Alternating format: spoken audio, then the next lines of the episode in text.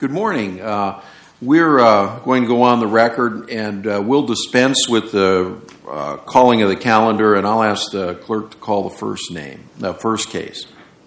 Case number 22 1368 from Southern Iowa. Case number 22 1576 from Southern Iowa. United States versus Jeffrey Kock. Ms. Quick.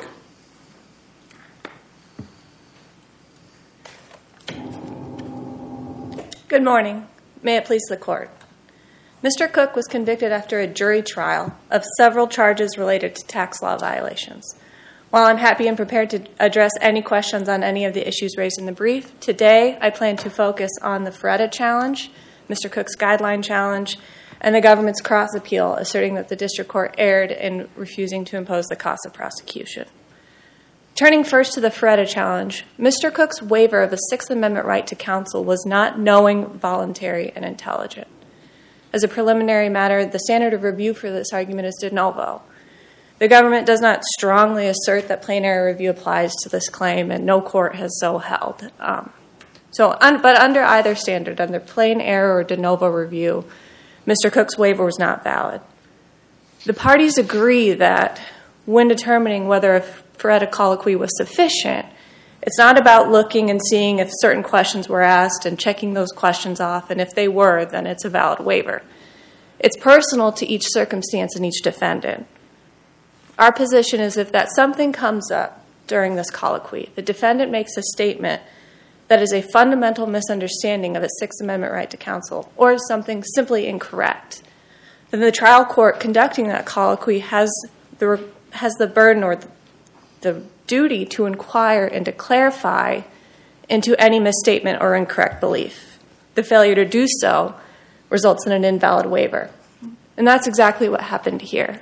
Mr. Kock, during that initial Faretta waiver, and then even in a later hearing, indicated an incorrect belief on the ethical obligation of defense attorneys and appeared to believe that any defense attorney who was appointed to him would be in cahoots with the prosecutor, with the court, and didn't understand the duties and obligations um, that defense attorneys have towards their clients. Does it make any difference that um, he went through three colloquies with, I think, I'm not positive, at least two judges, maybe three different judges, all of whom I think uh, found his, his waiver to be knowing, intelligent, and voluntary?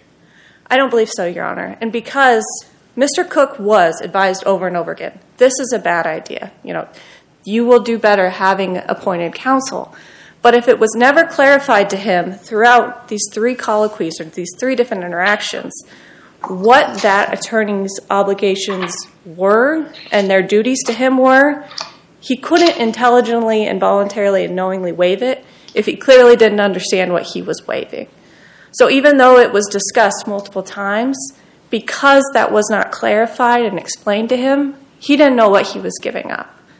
Um, was it Counsel, was, at, at, one point it seemed to me that one of the one of the three judges did begin to address this idea of what it means to be a member of the bar and and a lawyer representing you and and I and I thought that Mr. Kock said something like, "Well, even so, I don't want one." Some some phrase like that. Does that sound familiar in the record to you? Yes, Your Honor.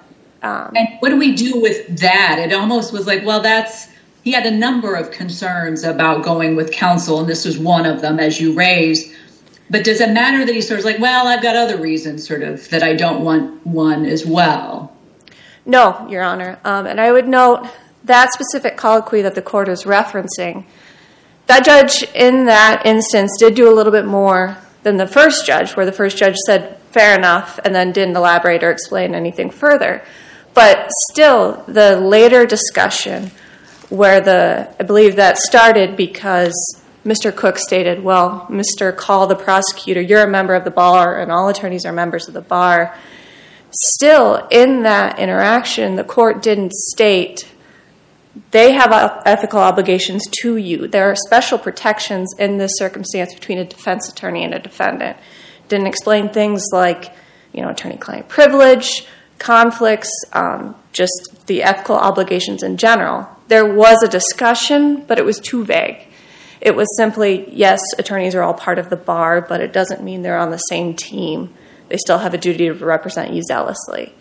And when someone like Mr. Kock, who's already ex- expressed and relied upon this document, saying, I think that at the end of the day, they have to default to their duty to the court and their duty to the prosecutor over me, that saying they have a duty to represent you zealously is insufficient. What was what what was said necessarily incorrect? And the reason why I state, state that is, for example, you know, a lot of times um, uh, uh, defendants want a particular case cited, and the case has been overruled, right? And so the, the attorney's not going to cite an overruled case to the court, or they want a particular defense uh, brought, but there's no evidence supporting it, and so. Um, in the end, the, the counsel can't make completely frivolous arguments or violate his duty to the court. So, is there? I mean, it's sort of a touchy question, but where? Where? Did, I guess I'm I'm pointing to you. Where in the transcript did it cross the line in, in terms of him not having him having i- completely incorrect understanding and the district court not correcting it? So the the point across the line would be when he was referencing this document that was entered at Exhibit A, and he represents it. This document is very biased and obviously an indicator giving to people who saying you shouldn't trust your attorney. And at the point he's re- relying on this document where it states, and it's kind of, it seems that it's kind of cherry picked one section saying the duty of your attorney is first to the courts and to the prosecution, then to you.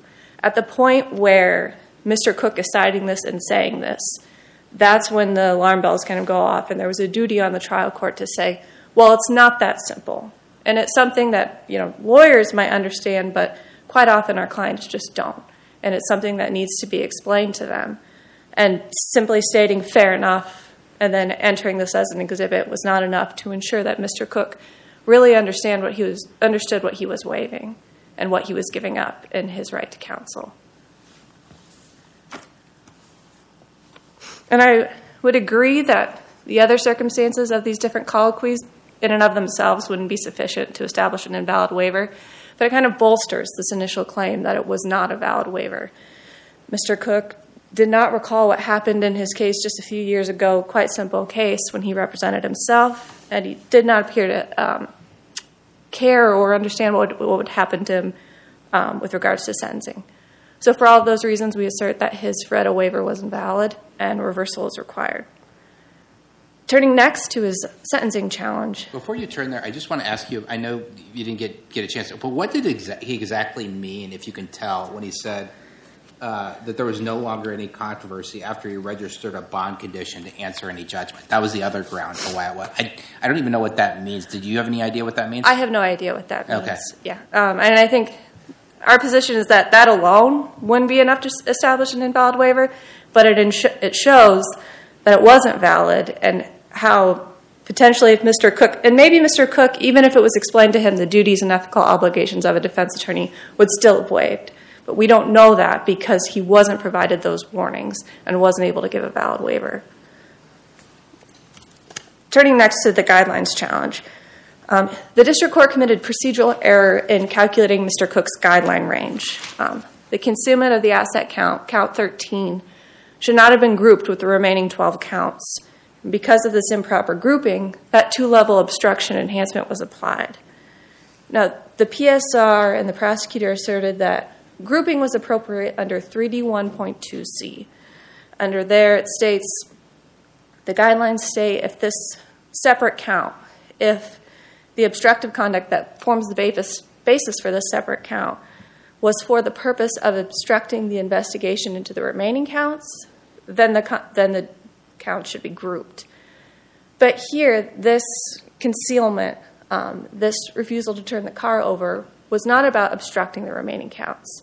It was not for the purpose of obstructing the remaining counts.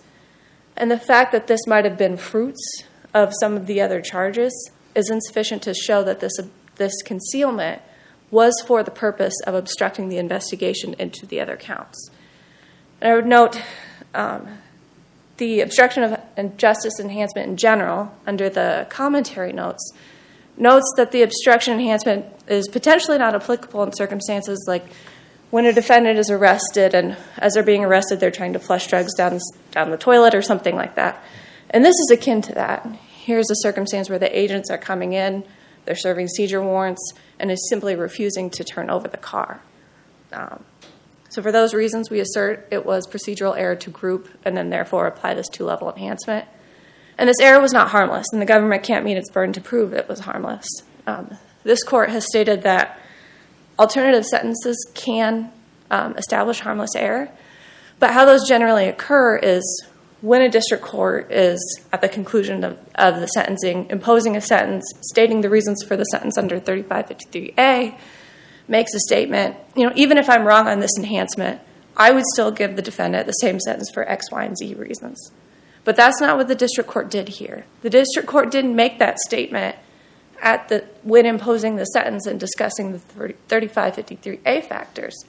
The district court made this kind of alternative sentence statement when ruling on the guidelines challenge and didn't even explicitly state as does occur when imposing an alternative sentence or giving an alternative basis simply said you know i would vary upward didn't state my sentence would be the exact same um, just indicated that maybe there would be grounds to go upward even if this two level enhancement didn't apply On the money laundering count, um, I wonder. You know, you make a good argument about this isn't traditional obstruction, but the fact of the matter is, is the money laundering, and it's not really traditional money laundering either. Uh, going out and buying a two hundred thousand dollars Mercedes is not exactly hiding your assets, but. Um, but, but nevertheless, I, I just wonder whether hiding the car is an obstruction because you know in in a murder case you want to have the body. In a money laundering case you want to have whatever whatever item the per, purchase bought, the person bought or whatever. And so here they didn't have that. So perhaps it would have been more difficult to prove the money laundering count as to that particular car. And doesn't that constitute obstruction So I would disagree. Um, and I think, at least for purposes of this enhancement, looking at when grouping is ap- applicable when you have an obstruction separate count, what's critical is the language that says, for the purpose of, for the purpose of obstructing the investigation into the remaining counts. Here, Mr. Kock, and while we might disagree on this belief was reasonable or valid, he believed this, uh, the seizure warrant was invalid because the date was wrong. And, and his belief, as he stated during trial, was I just wanted to ensure my due process rights were upheld. And while it did eventually go to a hearing, and Judge Jarvey ordered that the um, car be overturned or be turned over to law enforcement, and he immediately did so. Immediately gave them keys and let them know where the car was. So um, I think the key here when thinking about grouping is that for the purpose of language. Um, if there are no other questions on the sentencing challenge, I turn next to the government's cross appeal. The district court was correct to deny the prosecution's request for Mr. Kock to pay the costs of prosecution for two reasons.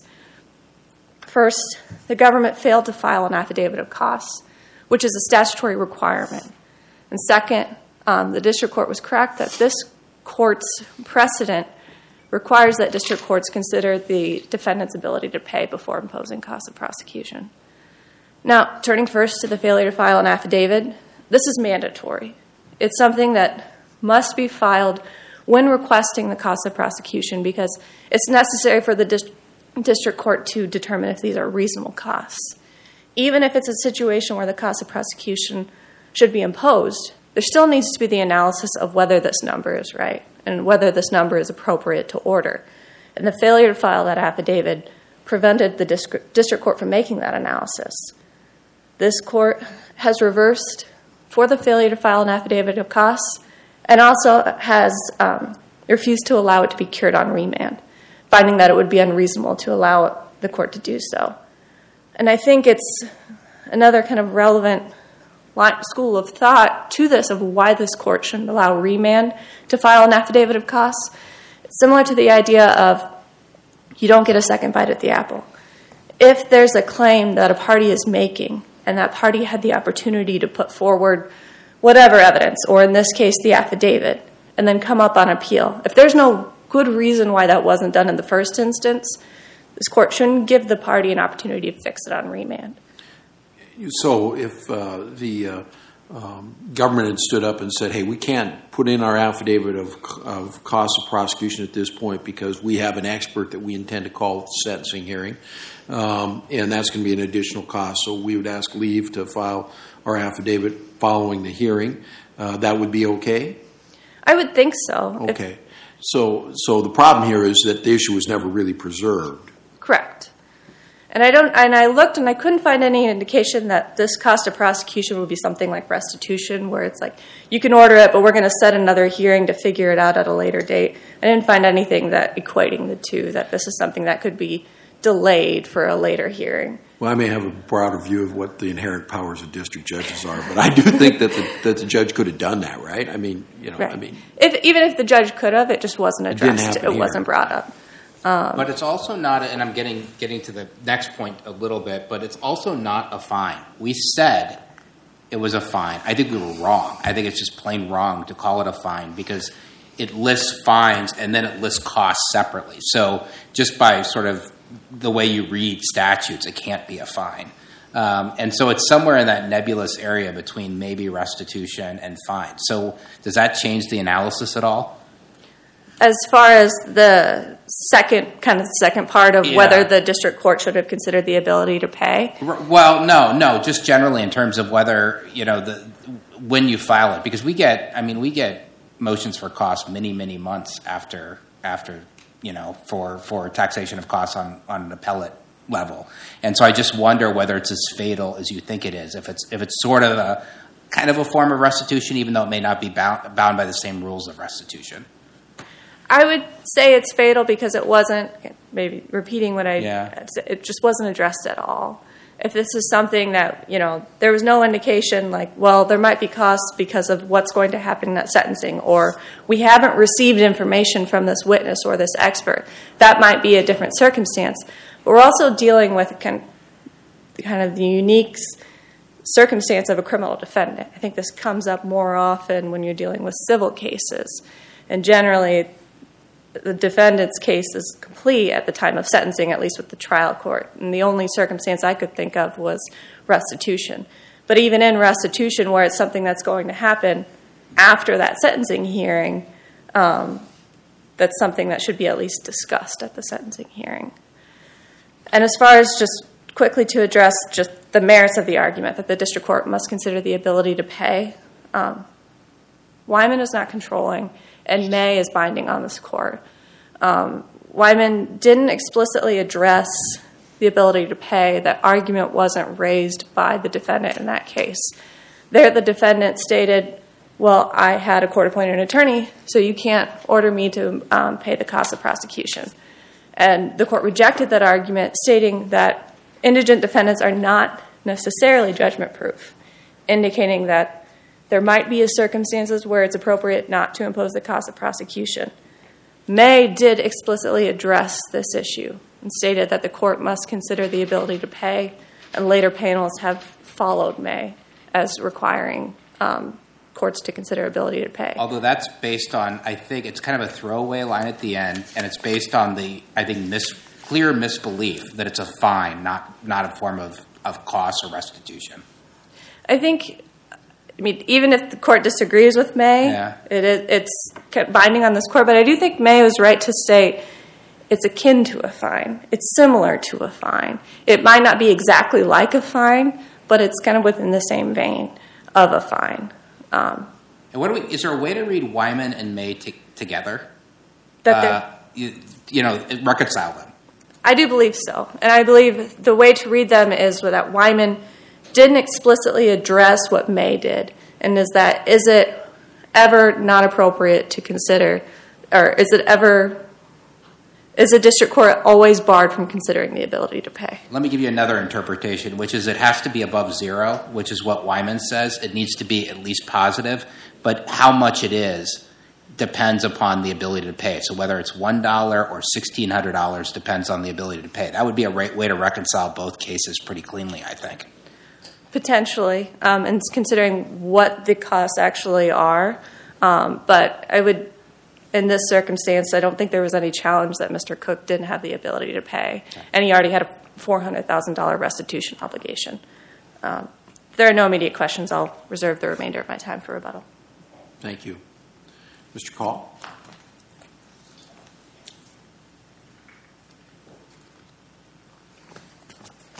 May it please the court, Andrew Call for the United States.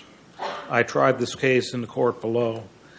like Ms. Quick, I will address the Faretta issue, the sentencing issue, and the cost of prosecution issue, of course, being available to answer any other questions the court may have about the other issues. There were four, if not five, Faretta proceedings in the district court. Uh, if you will, I will assume for the sake of argument that Judge Adams at the initial Faretta hearing might have explored this issue of the duties of counsel a little bit more uh, in depth, although I think, frankly, uh, her colloquy and findings are well supported by the record and adequate. But assuming the other to be the case, uh, there were additional proceedings. Mr. Kock failed to appear for a pretrial conference and was arrested uh, as a result of a bench warrant and had an appearance in front of another magistrate judge, Judge Loker.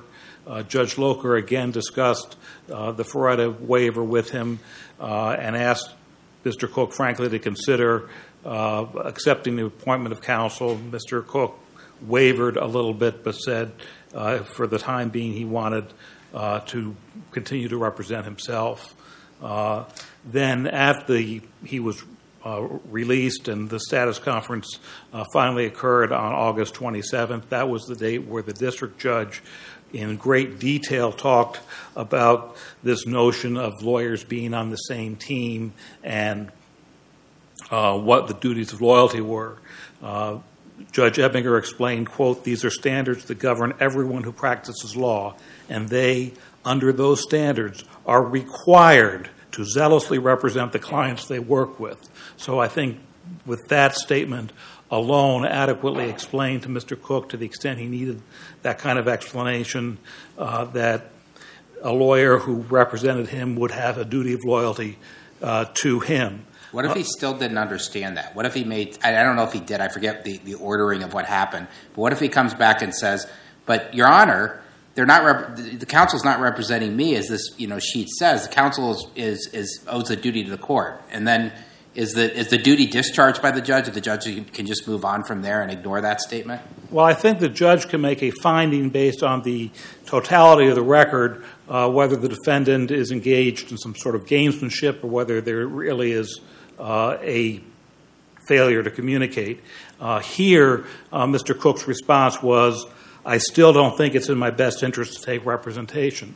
That's his personal choice under uh, Faretta that has to be uh, that has to be honored. Uh, Judge Ebinger, again at the final pretrial conference, which would have been, I believe, the Friday before trial, again went through a Faretta inquiry. You've declined the assistance of counsel. Yes. You're doing that knowingly and voluntarily because you want to be the person speaking for yourself in court. Yeah, yes, I do.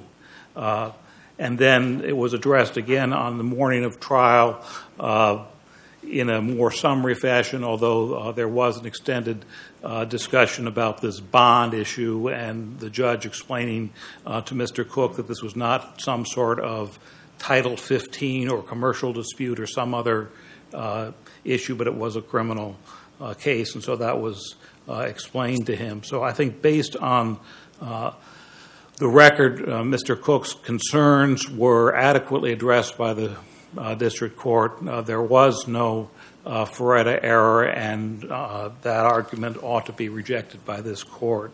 Uh, as to the sentencing issue, the probation office did explicitly tie the enhancement to the money laundering counts, and specifically the count 10, which related to the uh, sedan that Mr. Kock said uh, that he that he hid.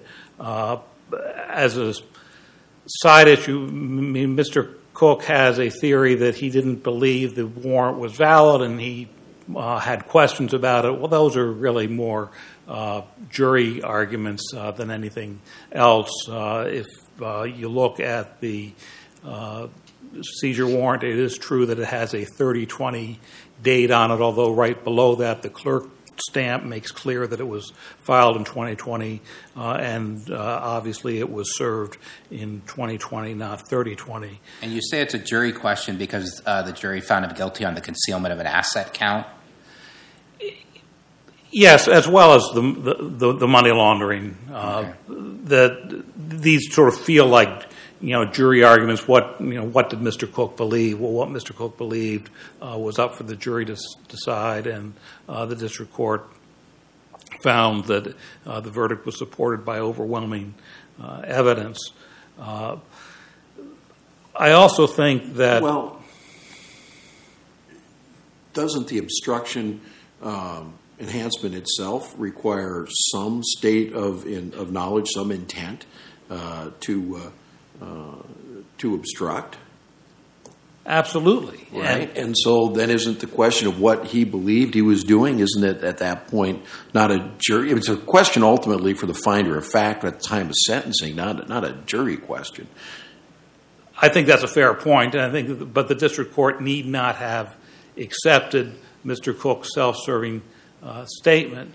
Uh, here, as as well, uh, moving to the harmless error argument, yeah, I don't I don't think there are any magic words or a particular point in the proceeding where the district court has to say at the time of imposition of sentence, well, going back to my prior comment on variance, I would uh, arrive at the same sentence. I think based uh, on the extensive discussion uh, that Judge Ebinger had uh, regarding this enhancement and uh, her view that it would be inappropriate not to have this additional uh, penalty uh, imposed for uh, purposes of the concealment of the asset, even if uh, Mr. Kock's reading of the guideline was uh, correct, is more than sufficient to meet the government's burden of showing uh, harmlessness. Finally, uh, as to the issue of uh, cost of prosecution, I will uh, address both prongs of the uh, argument. Uh, as to the merits, Wyman says the trial court had has discretion to impose either a fine or imprisonment or both, but the trial court does not have discretion to fail to award costs. And I think that takes care of the idea that there's some way to reconcile Wyman with May. I, I, I, Uh, counsel, isn't there something different though between going in forma pauperis as in Wyman and then later um, in May talking about an ability to pay? Seems to me that while those are related, they're not necessarily the same thing, the same analysis. I would say the analysis would be uh, very similar to uh, the analysis for for restitution, pur- mandatory restitution purposes, for special assessments.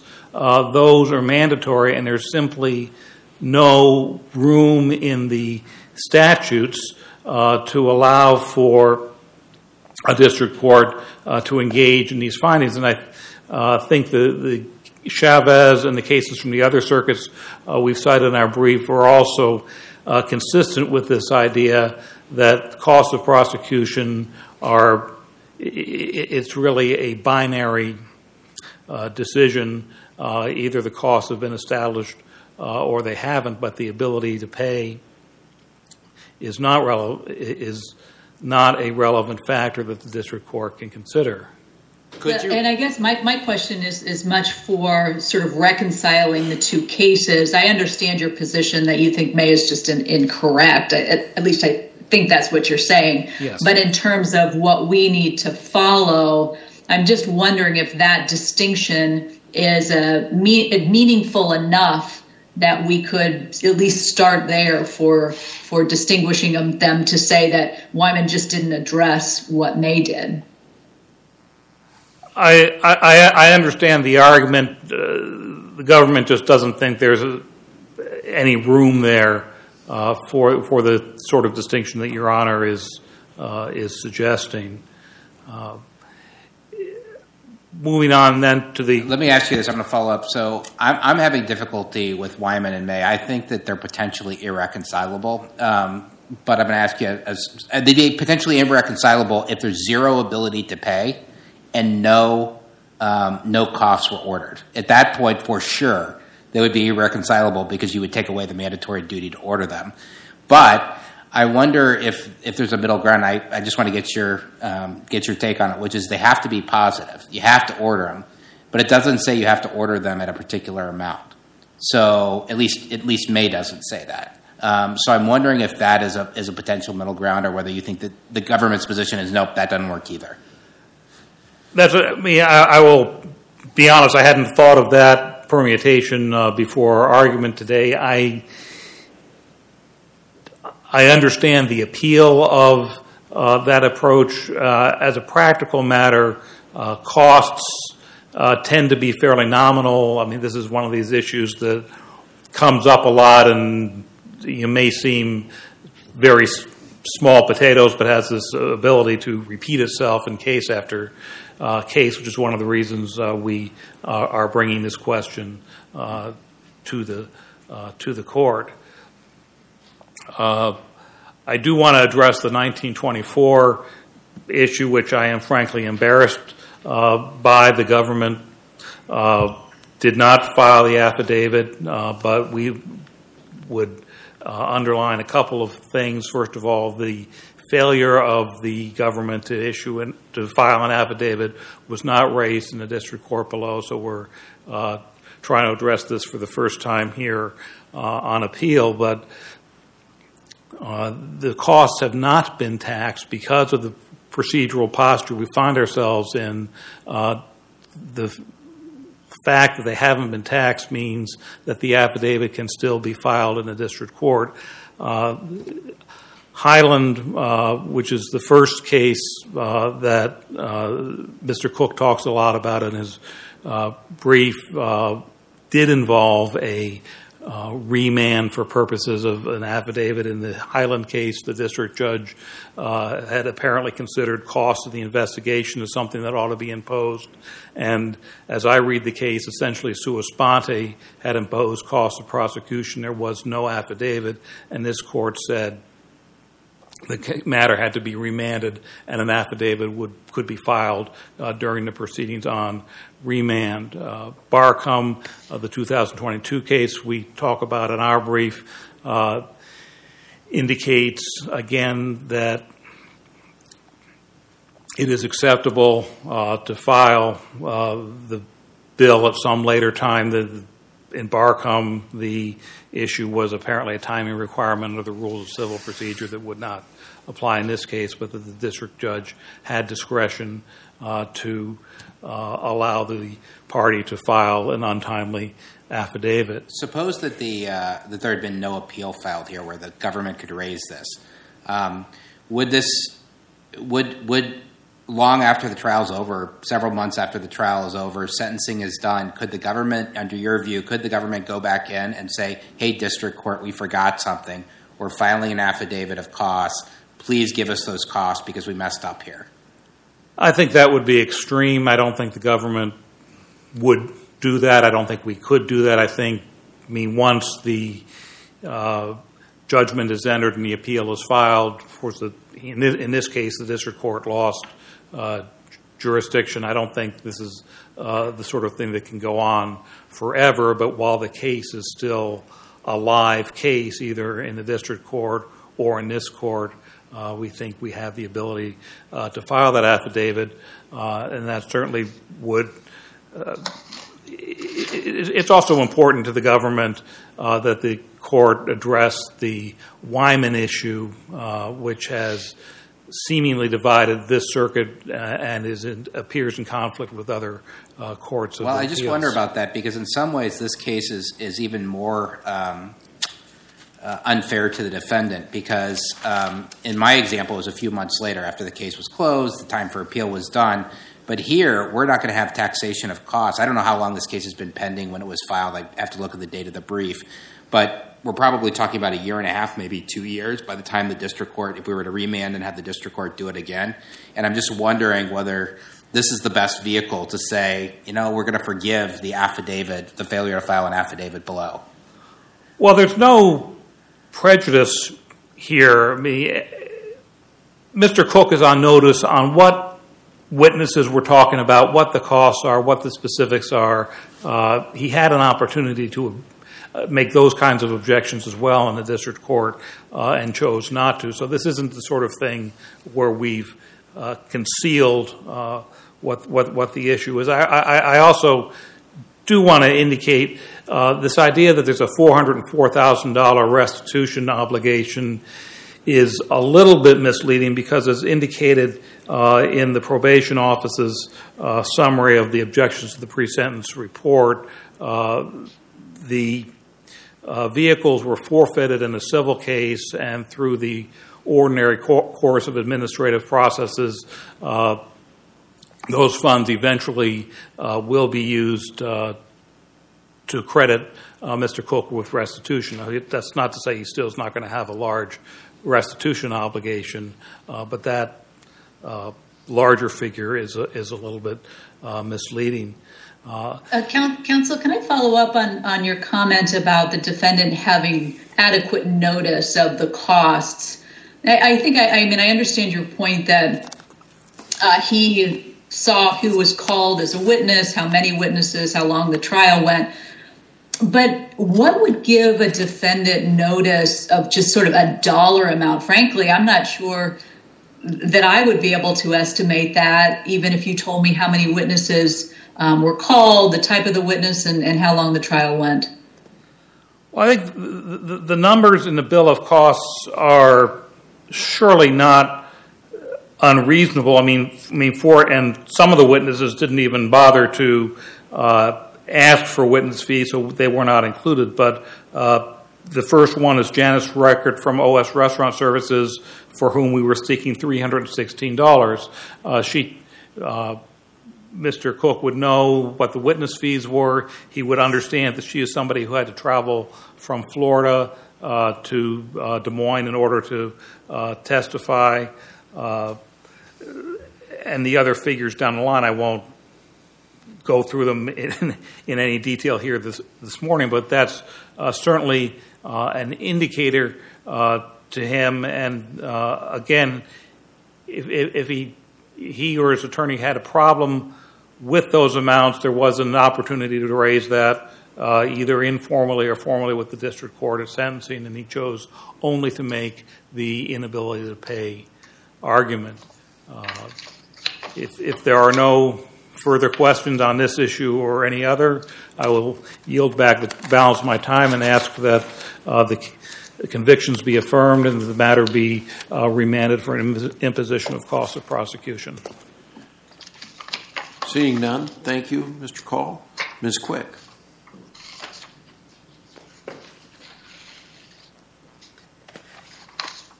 The major concern here, it appears, with the cost of prosecution is reconciling Wyman and May. And I also had not thought about does this ability to pay go to amount?